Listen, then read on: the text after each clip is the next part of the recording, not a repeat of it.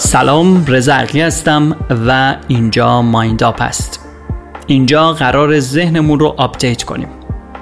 اینجا قراره ذهنمون رو به ابزارهایی مجهز کنیم که بتونیم با زندگی دائم در حال تغییر دنیای معاصر بهتر کنار بیایم و کمی بهتر خوشحالتر و کارآمدتر زندگی کنیم. یه بار دیگه اومدم با یه کتاب دیگه کتاب تئوری انتخاب از آقای ویلیام گلاسر. این کتاب ذهنیت منو خیلی تغییر داد و من احساس کردم در مورد مسائل مربوط به روانشناسی مربوط به ذهن و روان خودم و دیگر آدم ها انگار داشتم توی جاده معکوسی رانندگی می‌کردم بر خلاف جهت جاده داشتم رانندگی می‌کردم و الان افتادم دوباره باید بعد از خوندن این کتاب تو جاده درستش و تو مسیر درستش. ذهنیتم رو واقعا عوض کرد. من فکر می‌کنم که کتابی که حداقل ارزش این رو جاره واقعا با نگاه آقای ویلیام گلاسر آشنا بشیم. آقای ویلیام گلاسر یه روان پزشک ولی تصوری که شما نسبت به یک روان پزشک دارید رو باید درباره آقای ویلیام گلاسر بذارید کنار. ذهنیت ما نسبت به یه روان پزشک چیه؟ کسیه که ما درباره بیماری های اعصاب و روانمون بهش مراجعه می‌کنیم ازش دارو می‌گیریم حالمون خوب میشه درسته؟ طرف افسردگی داره میره پیش روانپزشک دارو بهش میده حالش خوب میشه. بیماری های مختلف اعصاب و روان استرس شدید داره. خیلی از وقتا من خودم خب معلمم دانش آموزای کنکوری من حالشون که خوب نبود تو مشاوره بهشون توصیه میگن آقا برید پیش روان روانپزشک براتون دارو بنویسه که این استرس شدیدتون کاهش پیدا کنه. یه روانپزشک همچین تصوری ازش داریم دیگه درست شد. اما آقای ویلیام گلاسر این تصور رو به طور کلی به هم ریخته. ایشون میگه که در 99 درصد موارد درباره بیماری های روانی و مشکلات روانی روانی که ما داریم دارو لازم نیست بلکه مزره یعنی یه نظر خیلی نادر و کمیابی است بین روان پزشکا دیگه و خیلی محبوب هم طبیعتا نیست. نظر نامحبوب داره آقای ویلیام گلاسر میگه آقا دارو مصرف نکن. مشکلات روانی و اعصاب اکثرشون بدون دارو قابل حل شدنه و نیازی به دارو نیست. اصلا دارو بده تو این موارد تجویز بشه. مگر یه سری موارد عجیب و غریب یه سری موارد خاصه که مثلا بیماری ژنتیکیه یا سیستم عصبی طرف از بین رفته تخریب شده یا مادرزادیه مثل بیماری مثل پارکینسون و آلزایمر و اینها. غیر از اینا اعتقادی به دارو ندارد. میگیم خب آقای میلیام گلاسر باشه دارو نخوریم چیکار کنیم؟ بعد چجوری این مشکلات روانیمون رو حل کنیم؟ ایشون میگه که من معتقدم بیماری های روانی ما حالت حالت های ناخوش ما عصبانیت های ما خشم ما استرس ما افسردگی ما اعتیاد خشونت های خانوادگی همه و همه اینها این مشکلاتی که حالمون رو بد می‌کنه ریشه در روابط ما داره. روابط ما با دیگر انسان ها میگه مراجعه کننده که میاد مطب من میگه من افسردگی دارم من استرس شدید دارم تجربه می‌کنم. اولین سوالی که ازش می‌پرسم در مورد روابطش. چهار تا رابطه اصلی داریم. اولیش رابطه بین پدر مادر و بچه است دومی رابطه بین زوجین هست زوجها هست زن و شوهر و اینا. و رابطه سوم رابطه بین معلم و شاگرد و رابطه چهارم رابطه بین کارمند و کارفرما یا رئیس و مثلا کارمند اینجوری. این چهار تا رابطه.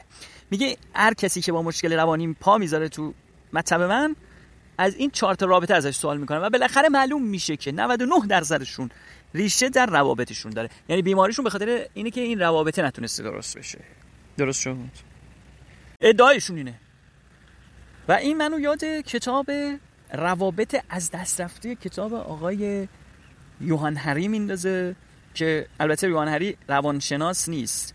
یوهان هری نویسنده معروفیه و خودش از بچگی دچار افسردگی بوده. میگه که من دائم مراجعه می‌کردم پیش روانپزشکای مختلف برام دارو مینوشتن. یه مدت میخوردم حالم یکم بهتر می‌شد بعد دوباره حالم بد می‌شد دوباره دوز دارو رو میبردم بالا. و همینجوری هی من معتاد به داروهای اعصاب روان شده بودم ولی افسردگی من مدتی خوب شد دوباره برمیگشت مدتی خوب شد دوباره برمیگشت دوز داروها می‌رفت بالاتر و در نهایت به درمان واقعی نرسیدم و خودم افتادم دنبالی که بفهم آقا اصلا ماجرای این افسردگی چیه؟ چجوری میشه اینو حلش کرد؟ و راه مختلفی رو مسیرهای مختلفی رو انتخاب کردم با افراد مختلف صحبت کردم. در نهایت به نتیجه رسیدم که افسردگی ما بیشتر جنبه اجتماعی داره بیشتر افرادی که دچار افسردگی میشن به خاطر روابط از دست رفتهشونه هفت رابطه رو نام می‌بره. رابطه با خانواده رابطه با محیط رابطه با محیط زیست رابطه با طبیعت رابطه های مختلف. هفت رابطه رو نام می‌بره و میگه به خاطر اینکه ما این هفت رابطه رو خرابش کردیم الان اکثرمون حالمون خوب نیست و چیزایی مثل افسردگی و اینا رو داریم زیاد می‌بینیم. و اون خیلی کتاب جالبیه. حالا سخنرانیش رو لینک صحبت های آقای یوهان هری رو می‌ذارم براتون توی تاک صحبت کرده تو یوتیوب هست می‌تونید ببینید. این هم می‌ذارم حتما اون رو هم یه نگاهی بهش بندازید. جالب برای فهم چیزی که آقای ویلیام گلاسر اینجا میگه. حتی ویلیام گلاسر پاشو از این هم فراتر می‌ذاره. میگه شنیدی میری پیش پزشک میگه آقا معدم درد می‌کنه میگه از اعصابت. کمرم درد می‌کنه میگه از اعصابت. دیگه نمی‌دونم. آرتروز دارم زانو درد دارم میگه از اعصابته هممون شنیدیم دیگه. میگه این از اعصابته درسته سیستم عصبی ما درگیر میشه و عامل همچین داستانی میشه. ولی اعصابت از کجا؟ کی به حسابش فشار آورده؟ روابط بدش. یعنی حتی بیماری های مثل آرتروز حتی بیماری مثل خود ایمنی که بعدا جلوتر مثال می‌زنیم بیشتر اینها رو هم ریشش رو در روابط ما می‌دونه. میگه اگه معده درد داری روابطت بده. اگه معده درد عصبی داری روابطت خرابه. و اینی که ما اینو درست کنیم و اون چهار رابطه اصلی رو اگه درست کنیم خیلی از این بیماری ها حل میشه. حالا ویلیام گلاسر اسم خود کتابش رو گذاشته تئوری انتخاب. دو تا دلیل داره. یکی اینکه میگه علت این که روابط ما با دیگران خرابه و مشکل داره و باعث میشه حالمون بد بشه اینه که ما به افراد اجازه انتخاب نمیدیم و سعی می‌کنیم اونها رو کنترل کنیم و مدیریتشون کنیم. مجبورشون کنیم به کاری که خودمون دلمون می‌خواد در روابط. و این کار خراب کرد. یه دلیلش اینه که اینو باید توضیح بدیم. خودش شاید مهمترین بخش کتاب باشه. چرا ما باید افراد انتخاب بدیم؟ چرا نباید افراد رو مجبور کنیم از روانشناسی به نام روانشناسی کنترل بیرونی صحبت می‌کنه که جلوتر می‌پردازیم؟ و دومین دلیلش این که به این کتاب اسم این کتاب از تئوری انتخاب اینه که آقای ویلیام گلاسر معتقده که کسی که دچار بیماری های روانی شده خودش اون بیماری رو انتخاب کرده. این دیگه خیلی ادعای مقدار حتی آدم برم می‌خوره و ناراحت میشی. میگه یعنی کسی که افسرده است کسی که مشکل اعصاب روان داره خودش انتخاب کرده اینجوری بشه. این خیلی عجیبه. اینو باید توضیح بدیم که چیه داستانش. و مگه شدنی اصلا چه حرفی داره می‌زنی؟ امکان داره آدم خودش دست از قصد خودش رو افسرده بکنه. و ویلیام گراسه میگه میشه بله. میگه که من وقتی کار خودم رو به عنوان یک به عنوان رزیدنت بیمارستان روانی شروع کردم اونجا بیماری زیادی داشتم. و طبق روال بقیه روان پزشکا درمانشون می‌کردیم دارو و همون روندی که همه دارن. یک بار یکی از این بیماران روانی اون بیمارستان آدمی بوده که خیلی اذیت می‌کرده با همه درگیر می‌شده به دیوانه زنجیری که الان همون موقع طرف دیوانه زنجیریه. خیلی خطرناک بوده خلاص آدم بیماری روانی داشت خطرناک بود. و این باید دائم تحت کنترل بوده می بوده اونجا. این آدم باید دائم حواس پرستارا و دکترا و پزشکا و این آدم بوده. این خلاصا درد سر آفرین بوده اونجا. می‌گفت که این آقای دیوانه زنجیری یه مدت مریض میشه مدت بیمار میشه بیماریش هم جسمی بوده بدنی بوده ربطی به اعصاب و روان نداشته. و ما اونجا نمی‌تونستیم تو تیمارستان به قول اینو درمان کنیم باید میفرستادیمش بیمارستان دیگری که درمان بشه بعد برگرده دوباره تیمارستان. بیمارستان عادی هم که آدمای عادی میرن. میگه قبل و همه نگران بوده که این اگه ما بفرستیم اونجا اذیت می‌کنه و هم میریزه اینا. اگه نفرستیم هم حالش بد میشه میمیره. خلاصه من اومدم با این صحب... شروع کردم به صحبت کردم. بهش گفتم آقا ببین داداش ما داریم میفرستیمت بیمارستان عادی. اونجا دیگه از این خبر نیست. اگه بخوای شلوغ بازی در بیاری و اینجوری دیوونه بازی در بیاری و غیر قابل کنترل باشی بری اونجا. بیماری تو درمان نمی‌کنن و میمیری. اینجا ما نمی‌تونیم درمانت کنیم. بریم اونجا. اگه از این کاری که اینجا می‌کنی اونجا انجام بدی درمانت نمی‌کنن برات میگردونن. اینجا به تو میمیری. و با کمال تعجب ما دیدیم که اینو وقتی فرستادن بیمارستان کاملا یه آدم آروم شده بود بدون هیچ گونه سر صدایی بدون هیچ گونه آزار و اذیتی. رفت بیمارستان و درمان روش انجام شد و دوباره برگشت بیمارستان. دوباره شد همون آدم سابق و همون کار عجیب غریب و درگیری و دعوا و این داستان میگه اونجا جرقه این داستان به ذهنم رسید. تو ذهنم جرقه زد که ای بابا آها. پس حتی بیمار روانی در این سطح دیوانه زنجیری هم انگار رو رفتار خودش یه کنترلی داره. اول اسم کتابش و اسم تئوری خودش گذاشته تئوری کنترل یعنی ما می‌تونیم خودمون کنترل کنیم. بعد دید یه ذره غلط انداز میشه اسمش تئوری انتخاب. یعنی یعنی ما داریم این حالت روانی خودمون این بیماری روانی خودمون انتخاب می‌کنیم. حتی در این سطح بیمار روانی. به انتخاب خودش بیمار روانی شده. و حالا می‌خواد جلب توجه کنه و یا دلایل دیگری داره که خودش رو به این حال انداخته. فرد با انتخاب خودش. این یه خود پیچیده است ساده نیست. و میمونه عجیب غریبه. مثلا خیلی وقتا ما به دانش آموزایی که استرس دارن مشاورش و معلمش توصیه می‌کنه خب استرس نشوش تو اگه استرس نشوشی تو کنکور موفقی. بچه میگه بابا من دوست ندارم که استرس داشته باشم. دست خودم نیست استرس داشتن. استرس نشد. دست شما در نکن. مرسی. باشه. چشم من استرس ندارم. نمیشه اینجوری. استرس داشتن دست خودم نیست. به انتخاب خودم نیست. یه چیزو میگم آقا استرس اومده سراغ این فرد رو و اینم نمی‌تونه کنترلش کنه. ولی آقای ویلیام گلاسر میگه ما نباید اجازه بدیم این فکر گسترش پیدا کنه که حالت های روانی ما دست ما نیست. ما قربانی چیزی به نام افسردگی قربانی چیزی به نام استرس هستیم. نه ما می‌توانیم انتخاب بکنیم. چطوری؟ تو فصل بعد به ادامه توضیح بدیم.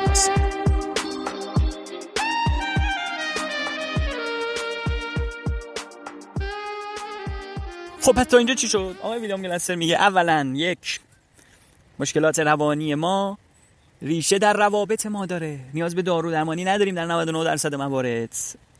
دو بسیاری از این حالتهای بد روانی رو ما انتخاب کردیم و به انتخاب خودمون بلا سرمون اومده. چطوری باید توضیح بدیم؟ اولا توضیح بدیم که چرا روابطمون بد شده و این روابط بد باعث شده حالمون بد بشه؟ من خودم واقعیتش فکر می‌کردم که ما کم کم با پیشرفت داروها و تکنولوژی و عصب شناسی و این علوم به جایی می‌رسیم که آقا دیگه حال بد نخواهیم داشت. که حالش بده میگم یه قرصه رو بخور حالت خوب شه. ما دارو از جور چیزا روش مختلف دارویی درمانی حال بد بشر از بین میره. ولی انگار اینجوری نبوده و انگار به یه بنبستی رسیده بشر در زمینه درمان با دارو. و امروز این حرف داره گسترش پیدا می‌کنه. دیگه همه دارن کم کم این مسئله رو می‌پردازن. نقش دارو رو در درمان بسیار از بیماری های روانی عصبی که انکار نمی‌کنن ها ولی میگن زیاده روی شده در این نقش. و بیشتر باز ما باید بیایم و رو روابطمون کار کنیم. آقای ویلیام گلاسر میگه که روابط ما در جامعه با دیگر انسان ها خراب شده و این باعث مشکلات روانی ما شده. و میگه که علیرغم پیشرفت تکنولوژی که ما در طول این 200 سال اخیر حداقل داشتیم علممون پیشرفت کرده تکنولوژیمون پیشرفت کرده آدم میفرستیم فضا و اینترنت و همه این تکنولوژی ها ولی ما تو روابط بین خودمون بین آدم ها پیشرفت نکردیم. شاهدش چیه شما؟ جلو چه شد؟ از یه معلمی بپرس که سی سال سابقه تدریس داره. بپرس بابا دانش آموز امروز باهات بهتر کنار میاد یا دانش آموز سی سال پیش؟ میگه دانش آموز سی سال پیش. آیا تو الان سر کلاس میری؟ راحتتر یا اون موقع قبلا بهت می‌رفتی راحتتر بودی بگی الان. روابطی که تو خانواده ها هست پدر مادرها شاکیان که بچه ها حرف گوش کن نیستن. اوضاع در محیط کار اوضاع در شرکت ها کارمندان ناراضی. همه اینها نشون میده که علیرغم پیشرفت تکنولوژی که داشتیم ما نمودار پیشرفتمون در اینکه روابطمون با هم بهتر بشه. بهتر با هم کنار بیایم. در کنار هم بهتر بتونیم در واقع زندگی بکنیم. این پیشرفت چندانی نداشته. شاید بعضی جا حتی بدتر شده بعضی جا در همون حد قبلی باقی مونده. و این منو یاد و این منو یاد کتاب انسان خردمند نوحراری میندازه که اونجا آقای نوحراری نکته جالبی میگه. میگه بابا ما برای پیشرفت بشر تو همه زمینه ها عدد و رقم داریم. مثلا آقا فقر کاش پیدا کرده حالا درآمد خیلی از کشورها بهتر شده تعداد فقیرها متفاوت عدد رقم داریم.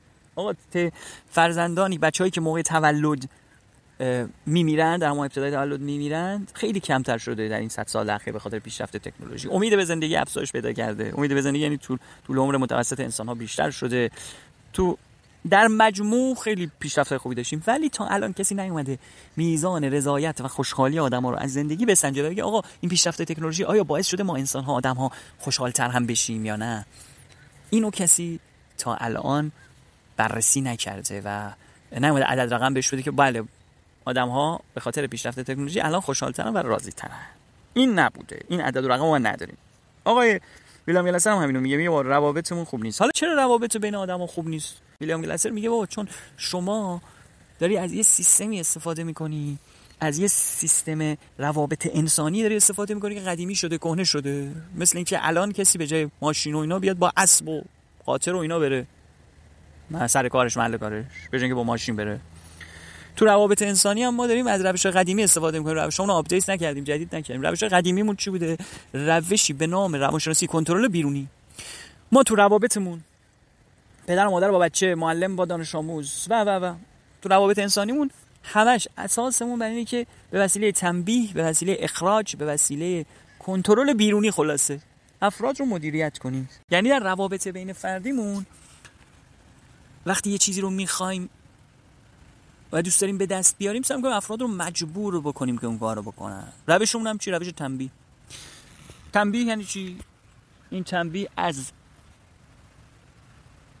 غرغر زدن و اخم و تخم کردن و اینها شروع میشه. دعوا و دعوا رو انداختن و اینا تا حالا خشونت فیزیکی و انواع اقسام روش اخراج و اخراج از مدرسه و اخراج از دانشگاه اخراج از محل کار و کاهش حقوق و و, انواع اقسام تنبیه دیگه که خودمون می‌دونیم. و جالبه که خیلی وقتا نه تنها این تنبیه رو بد نمی‌دونیم بلکه توجیه اخلاقی هم واسش داریم و به عنوان یک توصیه اخلاقی اصلا توصیه می‌کنیم افراد. پدر مادرها وظیفه دارن بچه‌هاشون رو تنبیه کنن اگه بچه تکلیف مدرسه‌اش رو انجام نمیده. و از پدر مادر انتظار داریم چرا بچه تنبیه نمی‌کنیم؟ معلم ها و مدیران مدرسه انتظار داریم بچه رو تنبیه کنن. چرا تنبیه نمی‌کنی وقتی کار مدرسه رو انجام نمیده وقتی تو مدرسه بی انضباط شلوغ کاری می‌کنه. انتظار داریم. حتی اینو نه تنها اجازه داریم که تنبیه کنیم بلکه یک وظیفه اخلاقی و باید هم تنبیه کنیم. این میگه کنترل بیرونی. کنترل درونی چیه؟ یعنی فرد با انگیزه خودش یه کاری رو انجام بده. اینو ما نداریم و توی روابط بین فردی خودمون در جامعه در خانواده میایم و از کنترل بیرونی استفاده می‌کنیم. کنترل بیرونی چه بدی داره؟ چند تا مشکل اصلی داره؟ از تنبیه استفاده کردن. اولا که صمیمیت بین افراد از بین میره چرا بچه ها مدرسه رو دوست ندارن؟ چرا فضای مدرسه رو دوست دارن چون فضای مدرسه تصوری که از فضای مدرسه دارن چه یک معلمی که مجبورشون می‌کنه کاری که دوست ندارن انجام بدن. اجباره دیگه. چرا از مدرسه بیزاریم؟ چون اجباره؟ پدر مادرم در این اجبار همراه میشن با مدرسه و اونام اجبار می‌کنن ما رو که تکالیف مدرسه انجام بدیم. و در نتیجه فاصله بین ما و پدر مادر هم از بین فاصله بین ما و پدر مادرامون هم زیاد میشه به خاطر تنبیه شدن. تنبیه شدن ویلیام گلاسر میگه تنبیه مثل یک وامی هست که شما الان کار تو را میندازه ولی بعدت خواه باید با سود چندین برابر پسش بدی الان شما بچه تو تنبیه می‌کنی برای اینکه مثلا تکلیف مدرسه‌اش انجام نداده. اجازه نمیدی با دوستاش بره بیرون. و بار دیگه تم... انجام نمیده و تو تنبیه بیشتر می‌کنی بیشتر می‌کنی ولی هر بار که تو تنبیه می‌کنی و بچه تو مجبور می‌کنی به کاری که دوست نداره اون کارو انجام بده داری فاصله خودت رو بین خودت و بچه زیاد می‌کنی و این صمیمیت دیگه از بین میره. و تو از دنیای مطلوب اون فرد خارج میشی. دیگه تو آدم دوست داشتنی برای بچت نیستی. دیگه با تو صمیمی نیست. خب بعدیش چیه؟ بعدیش اینه که خب هم برای تو بده که با بچه احساس صمیمیت نمی‌کنی و دور شدی ازش. و همین که بعدها که بچه بزرگ شده و دیگه تو کنترل روش نداری جایی که تو نمی‌تونی کنترلش کنی اون بچه وقتی زور و اجبار و کنترل رو روش نباشه انگیزه درونی واسه انجام هیچ کار مثبتی نداره. یاد گرفته که من موقعی کار درست انجام میدم که زور اجبار گم باشه. خب این آدم همش نیاز به کنترل بیرونی داره. یعنی اگه کارمندم بشه کار پشت گوش میندازه. حداقل کارو می‌کنه که حقوق بگیره اخراج نشه. کیفیت کارها میاد پایین. می‌بینی بچه ها با کیفیت درس نمی‌خونن. همون بچه که تمام انرژیشو واسه مسابقه فوتبال مدرسه می‌ذاره. همون بچه که با عشق کتاب غیر درسی می‌خونه. من خودم اینجوری بودم. می‌تونم خارج از کتاب میگم. من تابستون که می‌شد کتابی که دوست داشتم زیست شناسی رو خیلی دوست داشتم. زیست شناسی سال بعد و جلو جلو میخوندم. چون دوست داشتم کتاب خوندم. ولی وقتی وارد فضای مدرسه می‌شد از تو فضای کلاس زیست شناسی من یکی از شلوغ‌ترین بچه‌ها بودم. چون همش فضا فضا اجبار و امتحان و اینا بود. ولی من خودم کتاب زیست شناسی رو تابستون میخوندم. تابستونی که همه خیلی بچه تو کوچه دنبال بازی و فوتبال و شیطنت و اینا بودم من میخوندم اون کتاب دوستش داشتم. هنوزم کتاب می‌خونم. موقع هم خیلی کتاب میخوندم. ولی وقتی وارد فضا اجبار و اصرار اینا میشه کتاب خوندن هم آدم ازش فاصله می‌گیره. این میشه که فضای مدرسه و فضای خانواده و همچنین فضای محیط کار یه فضای اجباره و ما از کارهای با کیفیت دور میشیم. کار رو فقط برای رفع تکلیف انجام میدیم. و فشارهایی که دیگه روی جامعه ما میاد روابطمون رو خراب می‌کنه فاصله ها و این صمیمیت ها که از بین میره همه از عوارض و بدی های روش کنترل بیرونی هست. و به خاطر همین هم اسم کتابش آقای ویلیام گلستر گذاشت تو تئوری انتخاب. یعنی یکی از دلایلش اینه. یعنی ما باید اجازه بدیم افراد خودشون انتخاب کنن کار درست رو. یکی از مهمترین آموزه های آقای ویلیام گلستر در این کتاب اینه که ما باید یاد بگیریم که ما فقط روی رفتار خودمون کنترل داریم. ما وظیفه نداریم دیگران را مجبور به انجام کاری کنیم. نه تنها وظیفه نداریم بلکه جواب نمیده در دراز مدت. ما فقط اجازه داریم کار درستی که باید انجام بدیم رو خودمون انتخاب کنیم و انجام بدیم و به دیگران هم اجازه بدیم اونها هم انتخاب کنن. چطور کمکشون کنیم؟ با دادن اطلاعات. ما فهمیدیم اطلاعات بدیم. چی درسته چه غلطه؟ و هر چقدر شاید ما تو کودکی و تو خردسالی بچه‌مون بتونیم از اجبار استفاده کنیم. گاهی هم لازم باشه ولی در حد بسیار اندک و با احتیاط و هر چقدر سعی کنیم از این اجبار کاهش بدیم و با دادن اطلاعات و آگاهی بچه رو و یا هر کسی که باش در ارتباط هستیم رو راضی کنیم که کار درست انجام بده این روش در مجموع خیلی سالمتر و بهتر است. ویلیام گلسر میگه که حالا کنار گذاشتن این روش روش روانشناسی کنترل بیرونی برای ما واقعا هم سخته چون بهش عادت کردیم واقعا. هزاران سال انسان ها دارن از همین روش استفاده می‌کنن و ما حتی از وقتی بچه‌ای که به دنیا میاد از همین روش استفاده می‌کنه. تو ژنتیک ما هست. بچه که به دنیا میاد وقتی شیر می‌خواد وقتی مثلا می‌خواد نیاز داره که پوشکش عوض بشه چیکار می‌کنه؟ گریه می‌کنه.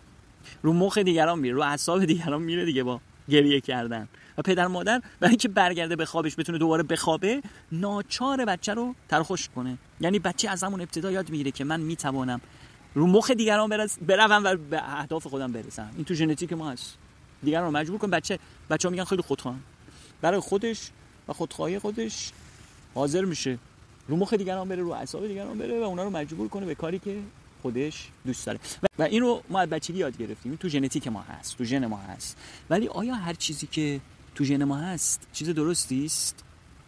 برای خردسال قابل قبوله ولی برای آدم بزرگسال دیگه قابل قبول نیست. همه چیز رو با تنبیه با اجبار به زور و تحمیل به دست بیاره. این روشی نیست که در دراز مدت به جواب برسه. مثلا ما تو ژنتیکمون هست که دوست داریم تا جای ممکن غذاهای چرب و شیرین بخوریم. خب اجراد ما اینقدر دسترسی راحتی به غذا نداشتن. وقتی به یک درخت میوه می‌رسیدند وقتی به درخت میوه می‌رسیدن باید تا جایی که راه داشتن میخوردن که با معلوم دیگه شگیرون بیاد که بعد ذخیره بشه تو بدنشون به صورت چربی اونا. که گرسنه نمونن. بعد اگه چند روزم غذا پیدا نکردن نمیرن. ولی الان که دیگه اینجوری نیست. الان که غذا در دسترس ماست. ولی ما باز هم به همون دستور ژنتیکی خودمون داریم عمل می‌کنیم و پرخوری می‌کنیم. الان میگن افرادی که به خاطر چاقی میمیرند خیلی بیشتر هستند از افرادی که به خاطر کمبود غذا و سوء تغذیه میمیرند. یعنی بیشتر آدما الان دارن از پرخوری میمیرن تا کمخوری. پرخوری و حالا بعد سکسه و بیماریایی که به خاطر پرخوری به وجود میاد. ولی ما داریم طبق همون دستور ژنتیک خودمون عمل می‌کنیم. که آقا غذا کمه تا می‌تونی بخور. بابا غذا الان کم نیست. دستور ژنتیکی ما به ما میگه دیگران رو مجبور کن به اهداف خودت. به کاری که دوست داری. این ولی الان مناسب جامعه متمدن انسانی امروز نیست. چون تو سعی می‌کنی دیگران رو مجبور کنی اونها هم سعی می‌کنن تو رو مجبور کنن و روابطمون در مجموع به هم می‌خوره. و یه موقع شما و این چرخه هم جالبه همینجوری ادامه پیدا می‌کنه دیگه. تو دیگران رو مجبور پدر مادر تو رو مجبور می‌کنند. این چرخه قربانی شدن هی ادامه پیدا می‌کنه. پدر مادر تو رو مجبور می‌کنن یه کاری بکنی. تو هم کلاسی تو مجبور می‌کنی. بزرگتر که شدی تو هم بچه تو تو هم همسر تو مجبور می‌کنی به خواست تو تن بدن و این چرخه قربانی شدن و اجبار و تحمیل دائم ادامه پیدا می‌کنه و روابطمون خراب میشه. صمیمیت از بین میره. احساس ناامنی می‌کنیم. تو روابطمون و این میشه که این حال بدمون اینه و بیماری های روانیمون و ناخوش نودی هامون و نارضایتی هامون که اعصاب نداریم و حوصله نداریم و اینا همش ریشش همینه و اینو باید درستش کنیم. چجوری درست کنیم؟ تو فصل بعدی تو قسمت بعدی بیشتر توضیح میدیم.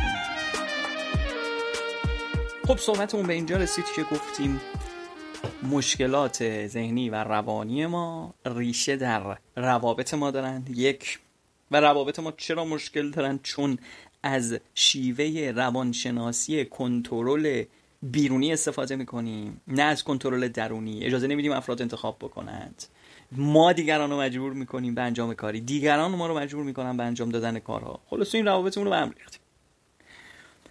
وجه دیگری که تو تئوری انتخاب وجود داره اینه که ما حالتهای روانی خودمون رو انتخاب می‌کنیم. حتی مثالم واسهتون زدم دیگه. ویلیام گلستر میگه که در کیس های شدید بیماری روانی مثل جنون و سایکوز و اون حالت های افرادی که ما اونا رو به عنوان دیگه یک مجنون می‌شناسیم حتی اونها هم کنترل دارن رو رفتار خودشون و انتخاب کردن که اونجوری رفتار کنند. و خب این ادعای واقعا سختیه و باورش و قبول کردنش هم سخته. برای اینکه اینو خوب بفهمیم ویلیام گلاسر میاد و معنای رفتار رو عوض می‌کنه. میگه آقا رفتار عمل اکت فقط اون چیزی نیست که ما می‌بینیم در بیرون. مثلا اگر شما در حال دویدن و ورزش کردن هستی رفتار شما فقط این عمل دویدنه نیست که دیده میشه. رفتار چهار بخش داره. یک یکیش فقط اون عملیه که شما می‌بینید درست. دومیش افکارشه. هر عملی یک فکری هم پشتشه. چرا داره میدوه؟ یک استدلالی پشت این دویدنش داره که آقا ورزش برای مثلا برای سلامتی من مفیده. فکری پشتش هست. یک احساسی داره نسبت به ورزش کردن و دویدن. ببین؟ و چهارمین معلفه این رفتار اینه که یک فیزیولوژی هم بدنش در حالت دویدن داره و این فیزیولوژی تغییر کرده دیگه. حالت بدنیش عوض شده سختش نکنیم دیگه. ضربان قلبش رفته بالا تاریخ کرده فشار خونش مثلا حالا بالا یا پایین شده هر چی. سطح اکسیژن خونش رفته بالا فلان هورمون موقع دویدن دوپامین و هورمون های دیگه موقع دویدن ترشح شده تو بدنش این تغییراتی که تو فیزیولوژی بدنش هم اتفاق افتاده. پس هر رفتار چهار قسمت داره. یک چیزی که می‌بینیم اون رفتار بیرونی عمل بیرونی. دو فکری که پشت سر اون رفتار است. سه احساسی که با اون رفتار است. و چهار تغییرات فیزیولوژیک بدن ما که همراه اون رفتار اتفاق میفته دو تا اول ما مستقیم انتخاب می‌کنیم. یعنی عمل بیرونی ما می‌تونیم می‌بینیم دیگه آقا طرف انتخاب کرده دویده. افکارمون هم تقریبا مستقیم انتخاب می‌کنیم. به این قضیه فکر بکنم یا نکنم استدلال داشته باشم یا نداشته باشم. واسه این قضیه تقریبا مستقیم انتخاب می‌کنیم. اما احساسات و فیزیولوژی بدنمون رو دیگه خودمون نمی‌تونیم مستقیم کنترل کنیم. اگر میدوم دیگه نمی‌تونم فیزیولوژی بدنم و ضربان قلبم و پایین نگه دارم. بدوم ضربان قلبم میره بالا. احساسی احساس خوشایندی که بعد از دویدن به دست میاد دیگه اونو نمی‌تونم کنترل کنم. خب این منطقیه مستقیم نمی‌تونم کنترلش کنم دیگه درسته؟ ما هم هیچ وقت نمیگیم به طرف خوشحال شو به ناراحت شو. یا افسرده شو. نمیشه این کار کرد. مستقیم نمیشه این کار کرد. ولی ولی وقتی میدوم خود به خود احساس خوشایند رو دارم. اگه یه نفر سرش رو بکوبه به دیوار این که انتخ... اگه, اگه بگیم تو انتخاب کردی که احساس ناراحتی کنی احساس درد کنی بیجا گفتیم. نه واقعا انتخاب کرده. درست مستقیم انتخاب نکرده. مستقیم چی انتخاب کرده؟ کوبیدن سر خودش به دیوار. مستقیم چی انتخاب کرده؟ این فکر رو که آره سلامو بکوبم به دیوار. اینا رو مستقیم انتخاب کرده. درد و غیر مستقیم انتخاب کرده. خونریزی و که فیزیولوژی بدنش باشه غیر مستقیم انتخاب کرده. آقای ویلیام گلسر هم میگه ما رفتارهایی مثل افسردگی رو مستقیم انتخاب نمی کنیم غیر مستقیم انتخاب می کنیم چجوری؟ یه سری اعمال و رفتاری انجام میدیم که این اعمال و رفتار باعث افسردگی ما میشن. به چه صورت؟ میگه فرض بگیریم شما از کارتون اخراج شدید. از محل کارتون اخراج شدید. اولین واکنش شما به این داستان چیه؟ خشمگین شدن. خشم سراسر وجودتون رو می‌گیره. اگر این خشمتون رو پیاده بکنید اعمال بکنید طبقش عمل بکنید خالی بکنید خشم خودتون با چیکار کنید؟ یا باید برید دعوا مرافع را بندازید با سابکارتون رئیستون. دفتر کارشو به هم بزنید سرش داد فریاد بزنید. آسیب بزنید بهش. چه می‌دونم ماشینشو خراب کنید. پلاستیک ماشینشو ب... یا یه کار خشنی خشونت آمیز درست خرستون رو خالی کنید. یا اگه زورتون به اون نمی‌رسه بیاید سر خونه و خانواده‌تون سر زن و بچه‌تون خالی کنید. سر همکارتون دوستتون خالی کنید. این عصبانیت رو. خب معمولا افراد این کار رو نمی کنند یه سری افراد طبیعتا خشمشون اینجوری خالی می‌کنن. چرا آدم این کارو نمی‌کنن؟ چون یاد گرفتیم که اگه خشممون رو اینجوری پیاده کنیم آسیبش بیشتر میشه بدتر میشه اوضاع. خب این راه که بسته است. خشممون رو نمی‌تونیم اینجوری پیاده کنیم چون اوضاع بدتر میشه.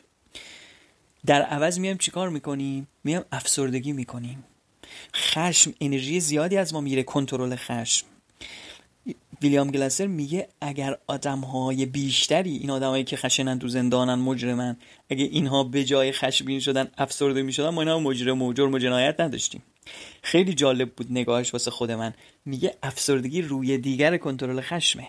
یعنی یه راهکار تکاملیه که در وجود انسانها قرار داده شده که ازشون محافظت کنه در مقابل آسیب زدن به دیگران و به خودشون بر خشم. راست یه جورایی محافظ ماست. اونقدر هم همیشه افسردگی بد نیست. یه نیمه تا... یه نیمه تاریک داره یه نیمه روشن هم داره. نیمه روشن افسردگی چیه؟ جلوی خشم های افسارگسیخته ما رو می‌گیره. خب از طرف دیگه افسردگی که خب من نمی‌تونم خشمگین بشم. خشم عواقب بدی داره. خشمم نمی‌تونم خالی کنم. از طرفی باید افسردگی یه فایده دیگه هم داره. خب من وقتی از کار بیکار شدم گزینه بعدیم چیه؟ برم دوباره بگردم کار جدیدی رو پیدا کنم یا اگه مهارت جدیدی لازم برم مهارت جدیدی رو یاد بگیرم. اینا هم زمان بره هم انرژی می‌بره هم سخت واقعا. خب این کارم اگر من بیام و افسردگی کردن رو انتخاب بکنم و افسرده بشوم داخل پرانتز اینم بگم دارم هی میگم افسردگی کردن به جای افسرده شدن. این خودش دلیل داره جلوتر میگم. اگر بیام من افسردگی کردن رو انتخاب کنم به جای خشمگین شدن یه توجیه دیگه هم داره یه فایده دیگه هم داره. دیگه ناچار نیستم برم سر کار برم دو یه کار جدید رو شروع کنم. من اینو انتخاب کردم که توجیه کنم هم خودمو که بگم آقا من قربانیم. ببین من افسردم مثلا انرژیشو ندارم برم دنبال کار جدید. برم فعالیت جدیدی رو شروع بکنم. یه جوری کاملا موجهه و من می‌تونم دیگرانم قانع کنم که آقا ببین من حالم بده. افسردم که نمی‌تونم برم دنبال کار. و هم به نوعی دیگه هم میگم بابا این دیگه افسرده است این حالش بده ولش کنید. یه جنبه با حال دیگه هم افسردگی کردن داره که من واقعا تا حالا بهش اینجوری فکر نکرده بودم. ویلیام گلاسر میگه که افسردگی کردن یک نوع درخواست کمک از دیگران هم هست. من در واقع دارم از دیگران درخواست کمک می‌کنم که ببینید اوزام چقدر بده. من دیگه توانشو ندارم من دیگه طاقتشو ندارم. من دیگه نمی‌تونم ادامه بدم من دیگه نمی‌کشم. خب شاید سوال پیش بیاد خب چرا مثل آدم نمیره به دیگران بگه که آقا به افسردگی کردم بگه آقا من مشکل دارم کمکم کنید. دیگه نمی‌تونم. میگه خب اینجور کمک خواستن چند تا بدی داره. یکی اینکه اگه اینجوری کمک بخوایم احساس می‌کنیم که شاید بقیه فکر کنم ما بیورزه ایم ناتوانیم نمی‌تونیم رو زندگیمون کنترل داشته باشیم. دومی که باورپذیر نیست واسه اونا. وقتی رنج و عذابی نمی‌کشی درخواست کمک خیلی باورپذیر نیست. ما معمولا با آدمایی کمک می‌کنیم که اثر رنج و عذاب و توشون ببینیم دلمون بسوزه دیگه. بنابراین افسردگی کردن اون حال و اون رنج و اون عذابی رو به ما میده که برای بقیه هم باورپذیر بشه که آقا ما کمک نیاز داریم. یک نوع در واقع اعلام کمک است سیگنال کمک هست از دیگران که آقا من کمک نیاز دارم وضعم خرابه. جنبه اجتماعی افسردگی رو این شکلی من تا حالا بهش نگاه نکردم. پس گم نکنیم کجا هستیم. آقای ویلیام گلاسر میگه افسردگی کردن. به این معنا رو ما انتخاب کردیم. چون خشم گزینه خشم رو گذاشتیم کنار از طرف گزینه این که یه کاری بکنم از این حال بد در بیام برم دنبال یه کار جدید یه فعالیتی بکنم که حالمو درست کنم. این گزینه هم که حذف کردیم انرژیشو میگیم نداریم سخته. انتخاب می‌کنم که افسردگی کنم و افسرده بشوم. شاید شما بگید که خب پس اونایی که میگن افسردگی علت افسردگی به هم خوردن تعادل شیمیایی مغزه شاید ما خیلی جا شنیدیم سروتونین خون ما سروتونین در سیستم عصبی ما در بدن ما کاهش پیدا کرده. اون علت افسردگی و عوامل دیگه که حالا پزشکا و اینها میگن و ما هم شنیدیم. اینا علت افسردگی به هم خوردن سیستم عصبی اون علت افسردگیه. پس اونا رو چی میگی؟ آقای ویلیام گلاسر آقای ویلیام گلاسر میگه بله قطعا آدمی که افسردگی داره می‌کنه تعادل شیمیایی مغزش مثل منی که سالم هستم نیست. درسته؟ اما علتش نیست. همونطور که کسی که میدوه عرق می‌کنه ضربان قلبش میره بالا. آیا اینکه ضربان قلب میره بالا باعث دویدنه یا چون میدویم ضربان قلبمون میره بالا؟ عرق کردن باعث دویدنه یا دویدن باعث عرق کردنه؟ این هم همینطوره. افسردگی کردن باعث بم خوردن تعادل شیمیایی مغز شده سروتونین نامده پایین. نه پایین اومدن سروتونین باعث افسردگی شده. شما افسردگی کردن رو به عنوان یک روش انتخاب کردی. به عنوان یک رفتار به معنای کلی ها. معنای اون کلی اون چهار غیر مستقیم انتخابش کردی. خب بعضی وقتا شما پزشکت به دارو میده سروتونین خونت میاد بالا موقتا حالت خوب میشه. و ویلیام گلاسر میگه که ما افراد رو داریم معتاد می‌کنیم به داروها و این بده. چون فرد یاد می‌گیره به جای اینکه بره و عملی رو انجام بده که از افسردگی خارج بشه کاری بکنه که از افسردگی خارج بشه. رفتاری از خودش نشون بده که روابطش رو درست کنه با آدمای دیگه. درسته شاید سخت باشه ولی اگه این سختی رو تحمل کنه و یه کاری بکنه که شرایطش بهتر بشه دیگه افسرده نباشه خیلی بهتر از اینه که بیاد و دارو خوردن رو انتخاب بکنه. دارو بخوره و تا دائم به اون دارو وابسته میشه و هیچ وقتم سراغ این که واقعا یه کاری بکنه که شرایط زندگیشو بهتر کنه عملا بهتر کنه سراغ اون نمیره چون وابسته به دارو میشه. معتاد به دارو میشه. یکی مخالفان دارو درمانی برای بسیاری از بیماری روانی است. آقای ویلیام گلاسر همونطور که گفتم. گلاسر میگه نگو افسرده شدم بگو افسردگی می‌کنم. چرا؟ میگه اگر ما از فعل استفاده کنیم به طرف احساس انتخاب و قدرت کنترل میدیم که رو رفتار خودش کنترل داره. یعنی من دارم افسردگی می‌کنم. اگه من بگم من افسرده هستم یا افسرده شدم وقتی از صفت استفاده می‌کنیم یعنی داریم به فرد میگیم که تو قربانی این حالت هستی. کاری نمی‌تونی بکنی. تعادل شیمیایی مغزت به هم خورده دیگران باید بد رفتار کردن تو هم افسرده شدی حقت دیگه طبیعیه. و تو هیچ کاری هم نمی‌تونی واسش بکنی. به خاطر همین میگه باید بیا و از فعل افسردگی کردن استفاده کنیم. اینجوری طرف یه خودش رو قربانی هورمون‌هاش قربانی شرایط بیرونی نمی‌دونه و می‌دونه که من در بدترین شرایط هم می‌توانم حداقل یه کاری بکنم. و اینجوری کنترل موثر رو تو زندگی خودش به دست می‌گیره. آقای ویلیام گلستر میگه که شما در بدترین حالت ها هم باز حداقل می‌تونید سه تا کار بکنید. مثلا فرض بگیرید زلزله اومده شما توی خونتون هستید دیگه زلزله که دست شما نیست شرایطی پیش اومده. شما سه تا کار می‌تونی بکنی. یه کاری کنی که خودت و اطرافیانت از زلزله از زیر آوار موندن نجات پیدا کنید. حالا بری زیر پناهگاهی یا فرار کنید یا هر کار موثری. یا می‌تونی یه کاری کنی که اوضاع بدتر بشه و هول کنی جیغ و فریاد بزنی هم به دیگران استرس بدی هم خودت هول کنی. و اینکه هیچ کاری نکنی تسلیم بشی. پس در بدترین شرایط هم باز شما سه تا انتخاب داری. یا یه کاری کنی بهتر بشه یا یه کاری کنی بدتر بشه یا هیچ کاری نکنی. اینا برای انتخاب شماست. پس در شرایط افسردگی هم ما باید این حس انتخاب رو فرد بدیم. که اوضاعش رو یواش یواش کم کم احساس کنه که روش کنترل داره. یه موضوع دیگه هم که آقای گلسر جلوتر میگه ولی مربوط به همین داستانه من میارمش اینجا میگم. مسئله رو مطرح می‌کنه به نام جنبه تاریک خلاقیت. میگه که خب ما انسان سیستم خلاقی داریم و می‌تونیم از خلاقیتمون برای پیشبرد کارها استفاده کنیم. مثلا خواب یک از نمونه سیستم خلاق ذهن ماست. چیزای بی ربط و هم ربط میده چیزای عجیب غریب خلق می‌کنه دیگه تو خواب. میگه گاهی خلاقیت های ما و اون رفتارهای پیش بینی نشده ما این خودش به ضرر ما تموم میشه. که بهش میگه نیمه تاریک خلاقیت. مثلا میگه که مثلا بیماری های خود ایمنی رو مثال می‌زنه. مثالی که ایشون می‌زنه اینه میگه افراد بر اثر مصرف زیاد کلسترول کلسترول تو خونشون و تو دیواره رگهای قلبیشون و تو دیواره رگهاشون رگهای مغز و قلبشون جمع میشه و اونجا یک در واقع بافتی رو ایجاد می‌کنه. کلسترول که اونجا تو دیواره رگهامون جمع میشه سیستم ایمنی ما اون توده کلسترول رو که اونجا رسوب کرده رو به عنوان یک جسم خارجی در نظر می‌گیره و به دیواره رگهای قلبی ما حمله می‌کنه. هجوم میاره اونجا باعث التهاب میشه تورم میشه و اینجوری رگهامون بسته میشه. یعنی سیستم ایمنی ما خودش باعث بیماری قلبی ما میشه و رگهای قلبی ما رو ممکنه مسدود کنه. یا مثلا در مورد آرتروز مثال می‌زنه و میگه که آرتروز هم ممکنه بر اثر حجوم سیستم ایمنی ما باشه به بافت قدروفی در واقع اندام های ما استخون های ما. و اونها رو به عنوان عامل خارجی و شناسایی می‌کنه. بی دلیل. نوع خلاقیتی به خرج میده.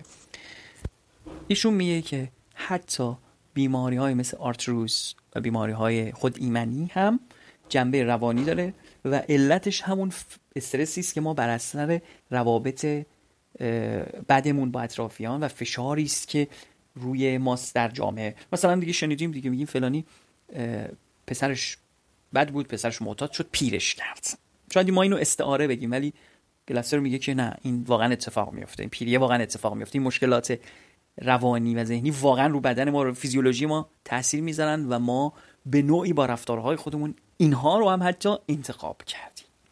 پس به طور خلاصه ویلیام گلاسر میگه که ما باید اینطوری به بیماری های روانی به مشکلات روانی خودمون نگاه بکنیم تا احساس کنترل موثر داشته باشیم احساس انتخاب بکنیم و بتونیم حلش کنیم.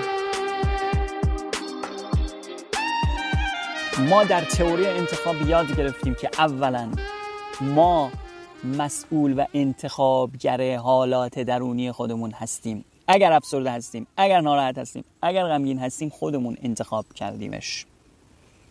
و دو غمگین بودن ما ناراحت بودن ما. و بسیاری از مشکلات روانی ما مشکلات جامعهمون داریم می‌بینیم و تو کل دنیا داریم می‌بینیم. ریشه در روابط ما دارن. اگر بیایم و رابطه فرد رو با اطرافیانش با دیگر آدم ها درست کنیم یه رابطه خوب بسازیم خیلی از این مشکلات ذهنی روانی حل میشه. و حتی خیلی از مشکلات جسمی و بدنی اون مشکلاتی که میگیم در از اعصابشه. اعصابش زده به معدهش اعصابش زده به کمرش کمر درد گرفته و اینا. خب رابطه رو چجوری درست کنیم؟ برای اینکه رابطه انسانی با دیگران داشته باشیم باید روش کنترل بیرونی رو کنار بذاریم. روانشناسی کنترل بیرونی چطوری بود؟ یعنی که شما سعی می‌کنی طرف مقابل تو مجبور کنی با تنبیه با غر زدن با تهدید بر روشی که می‌دونی مجبورش کنی چیزی که تو می‌خوای رو انجام بده. این در ژن ما هم هست. ما از ابتدای به دنیا آمدنمون با گریه و زاری و رو مخ رفتن به خواستامون رسیدیم. گریه کردیم. گرسنمون بود سیر شدیم. مادرمون به غذا داد. سردمون بود. گریه کردیم. مادرمون ما رو پوشوند گرممون کرد. اینو یاد گرفتیم. این تو ژنتیک ما هست. ولی آیا هر چیزی که تو ژنتیک ما هست لزوما چیز خوبیه؟ نه. ما تو ژنمون تمایل به خوردن غذاهای چرب و شیرین هست. چون اجداد ما اگه به یک غذای چرب و شیرین می‌رسیدن باید تا جایی که راه داشتن میخوردن از اون غذا چون معلوم نبود بعد بعدی کی خواهد بود. و این تو ژن ما هست. ولی الان آیا این کار درستیه که این شکلی غذا بخوریم؟ الان که دیگه کمبود نیست الان که دیگه قحطی نیست. پس هر چیزی که در ژنتیک ما هست لزوما چیز خوبی نیست. و ما نیاز داریم که یاد بگیریم آموزش ببینیم که ژنهامون تعیین کننده سرنوشتمون نباشند. یه کتابی هم اتفاقا به همین نام هست یه موقعی برسم حتما کتاب واسهتون پادکستش می‌کنم. ای سرنوشت نیست اسم کتابه. خیلی کتاب جالبه اونم موقع می‌خونم. پس آقا لزوما قرار نیست ما سرنوشتمون رو بدیم دست ژنهامون دست ژنتیکمون نه. ما انسانی می‌تونیم انتخاب بکنیم تئوری انتخاب داریم میگیم دیگه. و اینا نیاز به آموزش داره. چون اگه ما بیایم و از کنترل بیرونی برای رسیدن به خواستمون و در ارتباطات انسانیمون استفاده کنیم رابطمون دراز مدت نیست و هیچ کدوم از دو طرف رابطه. چه اونی که کنترل می‌کنه زور میگه چه اونی که بهش زور گفتن و کنترل شده. هیچ کدوم خوشنود نیستن رابطمون هم در دراز مدت به جایی نمی‌رسه. خب چیکار کنیم؟ باید بیایم و رابطه هامون رو بر اساس نیازها و انگیزه های واقعی و درونی افراد قرار بدیم. و این نیاز به آموزش داره یعنی با یاد بگیریم آقا نیازهای واقعی افراد چیه؟ و این چیزی که ما یاد نگرفتیم واقعیتش. این چیزی که ما یاد نگرفتیم. کجا یاد میدن؟ کدوم یکی از ما احساس کردیم قبل از ازدواج نیاز داریم بریم آموزش ببینیم که چطور با همسرمون ارتباط بگیریم؟ کدوم یک پدر مادرها؟ تعدادشون خیلی کمه شاید. که احساس کردن نیاز دارن آموزش ببینند پدر مادر شدن رو پدر مادری کردن رو. اون میگه هر جوری پدر مادر من با من رفتار کردم منم همونجوری با بچم رفتار, رفتار می‌کنم و این همین چرخه نامطلوب و ناکارآمد رو شکل میده. و من یادم وقتی مدرسه می‌رفتم وقتی تو کلاس درس میشستم دائم با خودم کلنجار می‌رفتم. آیا راهی هست که هم من نوجوان که تو کلاس نشستم پر انرژیم پر شورم هم من راضی باشم تو کلاس درس هم معلمم که اونم حق داره اونم دوست داره به من آموزش بده به من یاد بده. از طرفی منم نوجوانم واقعا این فضای زندانطور کلاس ها که یک ساعت و نیم باید می ساکت این همه نوجوان و پر انرژی یک ساعت و نیم ساکت به حرفای کسل کننده معلممون گوش بدیم که اصلا نمی‌دونیم کجا به دردمون می‌خوره به چه دردی می‌خوره این حرفا. آیا راهی هست که هم من راضی باشم هم معلمم؟ سر کلاس درس. یه کاری کنم. یه جوری بشه که بازی برد برد باشه. و اصلا یکی از علاقه من به معلم شدن همین بود. و وقتی معلم شدم سعی کردم تا حد ممکن در کلاس من آزادی برقرار باشه. و کسی احساس نکنه اینجا زندانه و محبوسه و مجبوره. بچه ها می‌گفتم آقا شما اگه بدون اجازه و بدون هماهنگی من می‌تونید برید بیرون می‌تونید بیاید داخل کلاس. یه توافق نامه با هم نوشتیم. گفتیم آقا اینا توافق ماست. و تا جایی که سعی داشتم و تا جایی که می‌تونستم سعی کردم فضای کلاس رو از فضای کنترل بیرونی خارج کنم محیط دوستانه برای بچه ها ایجاد کنم. خلاصه دور نشیم از بس.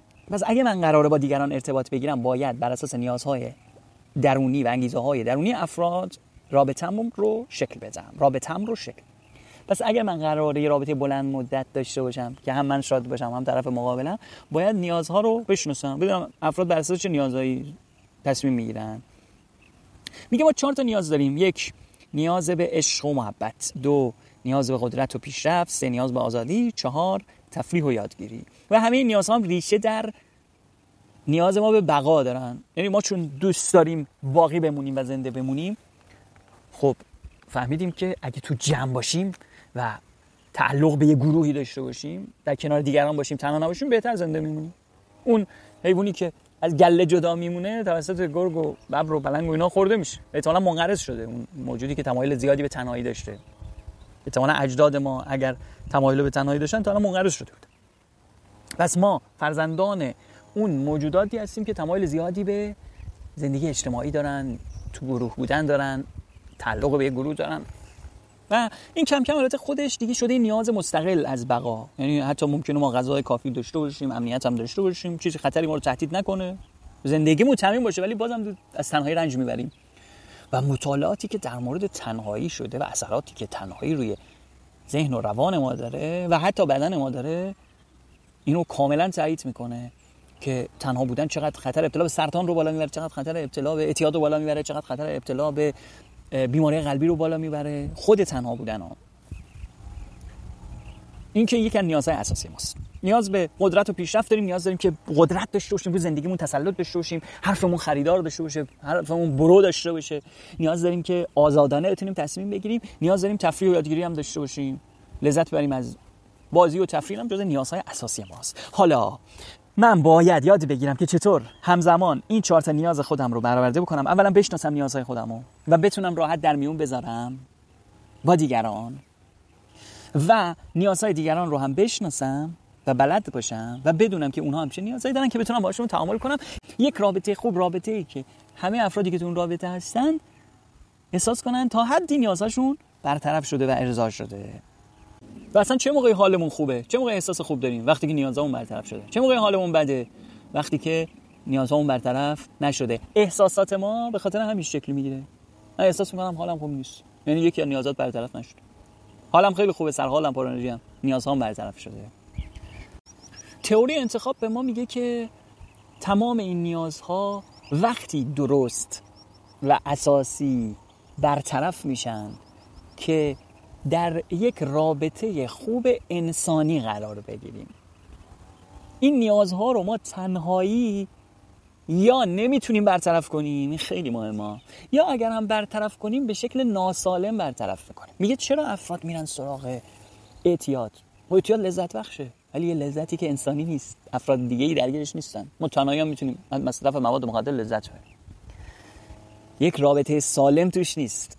کلا ویلیام گلاسر میگه لذتی لذت سالم هست که توی یک رابطه انسانی باشه. لذت جنسی بدون عشق و علاقه یک رابطه سالم نیست یک لذت سالم نیست. این در دراز مدت باعث خوشنودی و خوشحالی ما نمیشه. تفریح تفریحاتی که تنهایی شاید انجام بدیم. بد نیست شاید لذت ما رو تامین بکنه. ولی نیازهای ما رو ریشه و اساسی تامین نمی‌کنه و ما همش احساس می‌کنیم یک حفره خالی در وجودمون هست. یک چاهیه که هر چقدر توش لذت بریزی هر چقدر توش دوپامین بریزی پر نمیشه. و چقدر این موضوع رو کتاب Friends عاشقان و دوستان از متیو پری چقدر خوب بیان کرده. بازیگر شخصیت چندلر توی سریال Friends حتما توصیه می‌کنم کتاب بخون کتاب نیست که بشه پادکستش کرد زندگی‌نامه خودش رو تعریف کرده. متیو پری 63 بار مواد مخدر رو ترک کرده. در اوج ثروت و شهرت بوده. از فصل دو سریال من نمی‌دونستم اینو خیلی برام جالب بود. از فصل دو سریال متیو پری معتاد بود اعتیاد داشته.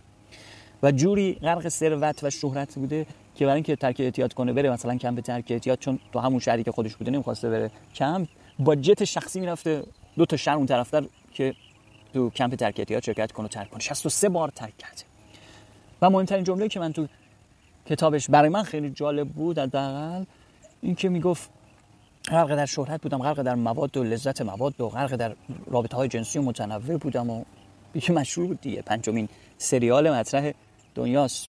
هر ماه یک خونه جدید حوصلم سر می‌رفت یه ماشین جدید میخریدم.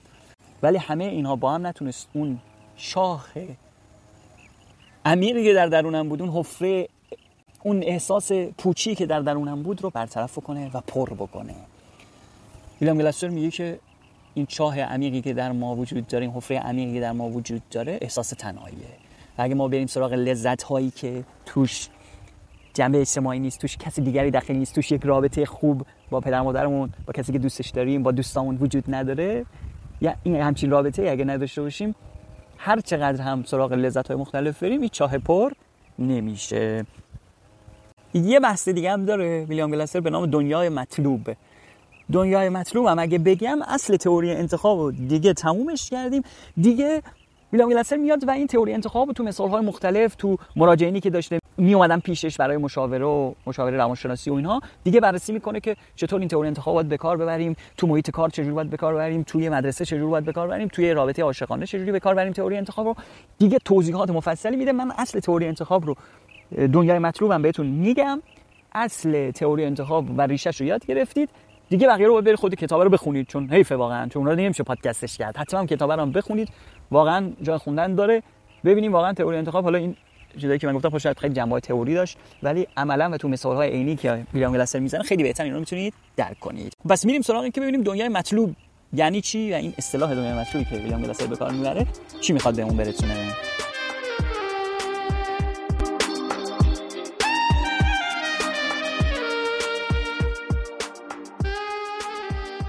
یکی از مفاهیم جالب دیگه ای که ویلیام گلاسر تو تئوری انتخاب مطرح می‌کنه مفهومی به نام دنیای مطلوب.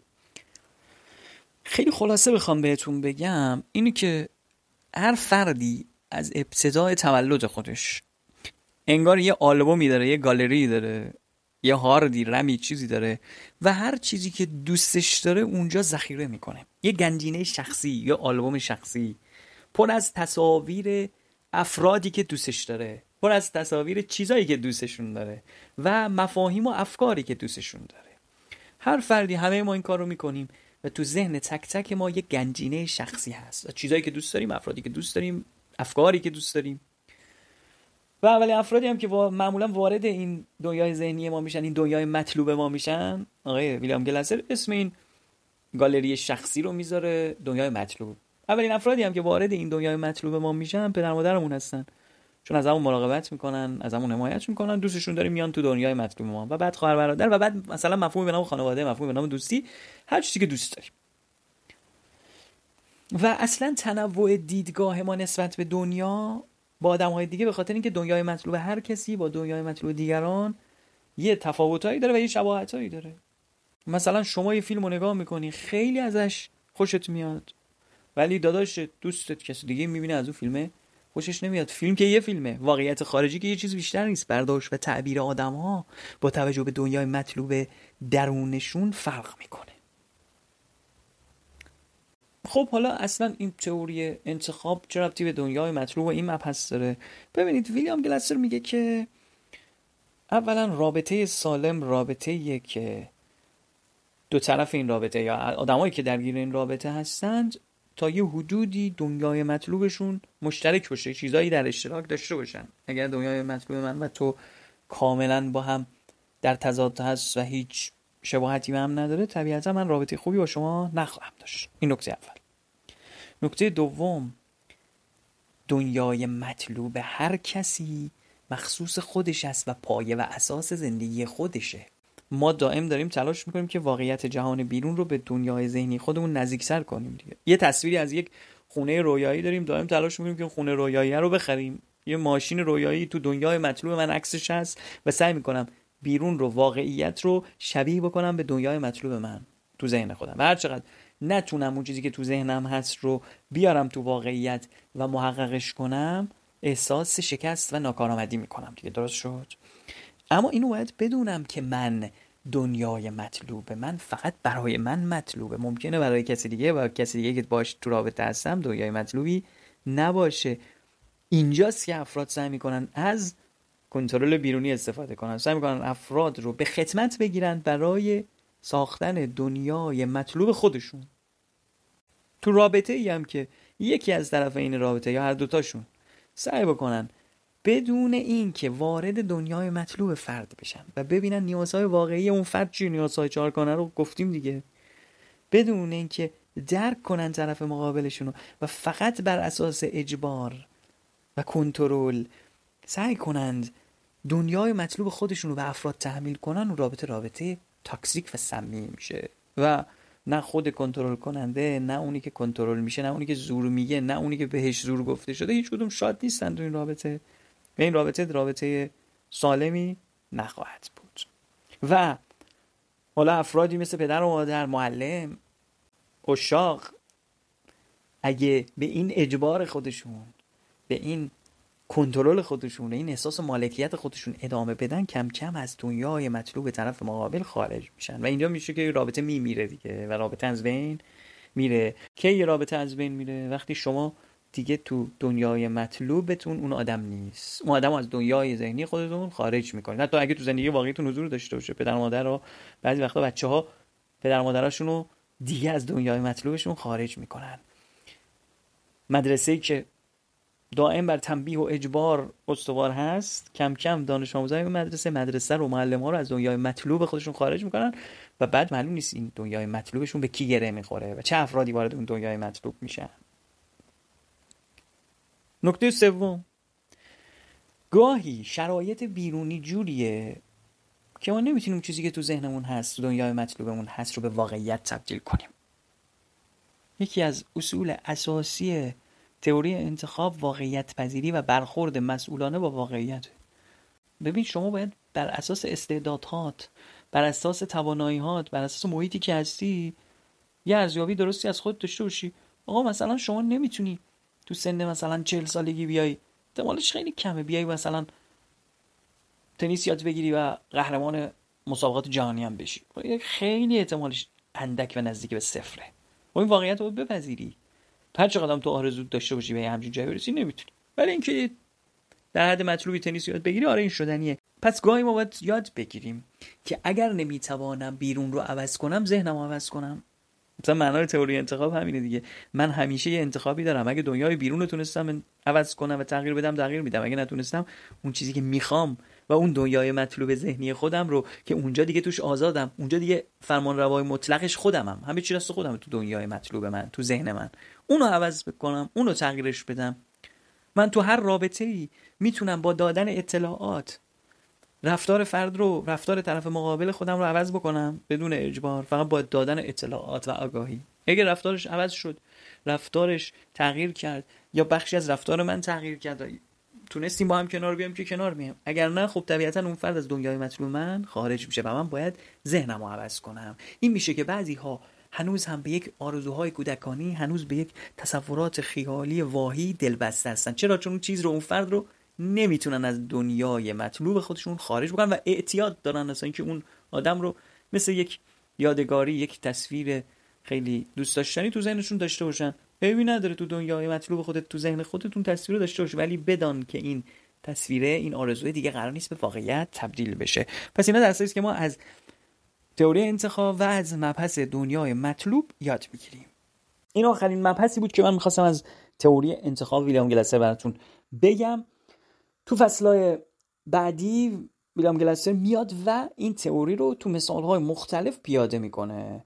توی مشاوره هایی که به زن و شوهرها میده تو مشاوره هایی که به افراد مختلفی که با بچه هاشون مشکل دارن میده. یه چیزی که خیلی آقای ویلیام گلسر رو برای من متفاوت می‌کنه و جلب توجه می‌کنه برام اینه که ویلیام گلسر آدم صرفا تئوری سازی نیست. یعنی تئوری انتخاب خودش رو در عمل هم پیاده کرده. اومدن با همسرش اومده و یه مدرسه ای رو به عنوان مشاورش وارد شده.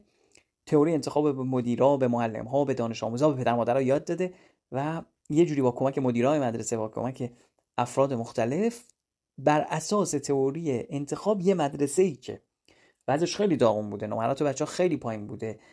بچه‌ای که ترک تحصیل کرده بودن خیلی زیاد بودن. بچه‌ای که دچار اعتیاد و داستانهای دیگه ای شده بودن خیلی توش زیاد بودن. این مدرسه رو گرفته بر اساس تئوری انتخاب آموزش داده و یه رشد قابل توجهی تو همه زمینه های مدرسه ایجاد کرده. یعنی عملا اومده تئوری انتخاب رو پیاده سازی هم کرده. یه مدرسه رو توصیف می‌کنه مدرسه که رفته اونجا و کار کرده باهاشون که جوری که توصیف می‌کنه یه مدرسه رویایی هست که شاید هر کسی دوست داشته باشه تو مدرسه درس بخونه و یا معلم اگه هستی دوست داری تو مدرسه تدریس کنی. خیلی میاد و عملا تمام نکات تئوری انتخاب رو اونجا پیاده می‌کنه و این رو توی همین کتاب توضیح داده و درس داده. بعد میاد توی محیط کار توضیح میده و موارد مختلف.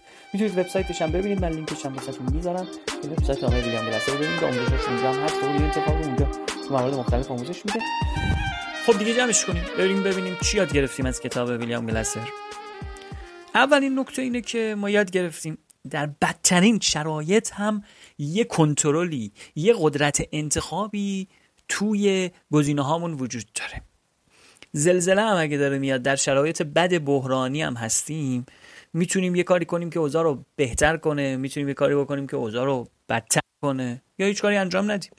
می‌تونیم یه کاری کنیم که خودمون و اطرافیانمون در بریم از زلزله یا اینکه هول کنیم استرس بگیریم و به دیگران هم استرس بدیم هولشون کنیم و شرایط بحرانی تر کنیم یا اینکه هیچ کاری نکنیم تسلیم بشیم.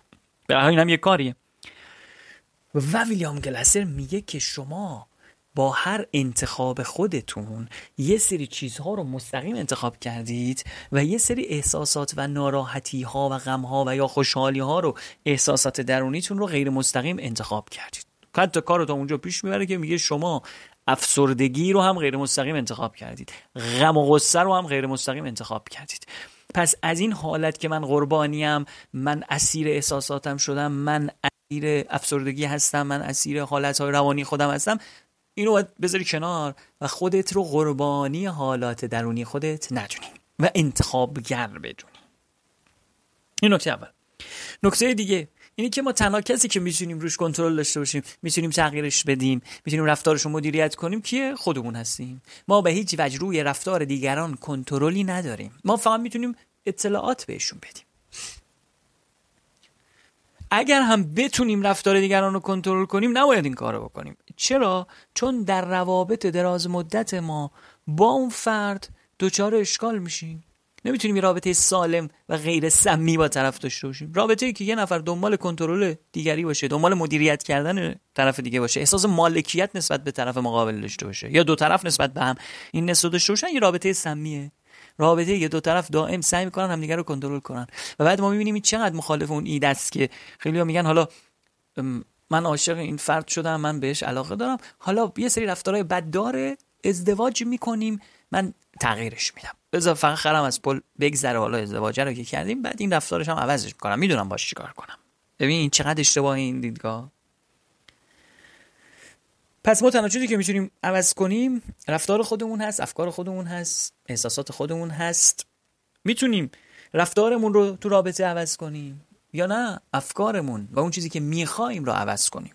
می‌تونیم یک فردی رو از دنیای مطلوب خودمون کنار بگذاریم. اگر هیچ گونه توافقی با فرد نداریم هیچ چیز مشترکی با فرد نداریم و رابطمون رو سعی کردیم درست بکنیم رفتارمون رو عوض کردیم ولی هیچ تغییری در رابطه ایجاد نشد سعی نکنیم طرف رو تغییر بدیم و به اجبار کاری کنیم که به خواست ما تن بده. این رابطه سالم نیست. نهایت کاری که ما می‌تونیم بکنیم اطلاعات بدیم و در نهایت اینه که یک چیزی که می‌خوایم رو عوض کنیم. یا رفتارمون عوض کنیم یا چیزی که می‌خوایم رو عوض کنیم.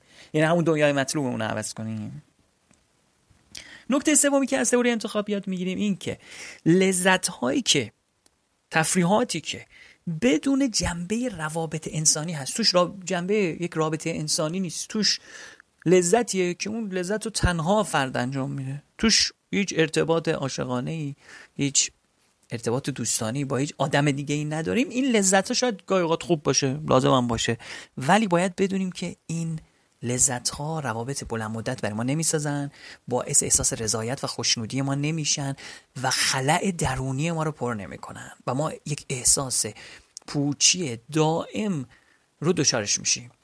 و مشکل جامعه ما هم همینه. مشکل جامعه انسانی امروز ما اینه که مشکل همین دنیای مدرن ما همینه که فقط سعی می‌کنه با زیاد کردن لذت ها با سرازیر کردن دوپامین از طریق بازی های کامپیوتری از طریق لذت های مختلف جنسی از طریق تفریحاتی که برامون فراهم می‌کنه این خلمون رو پر کنه ولی این خلا پر شدنی نیست.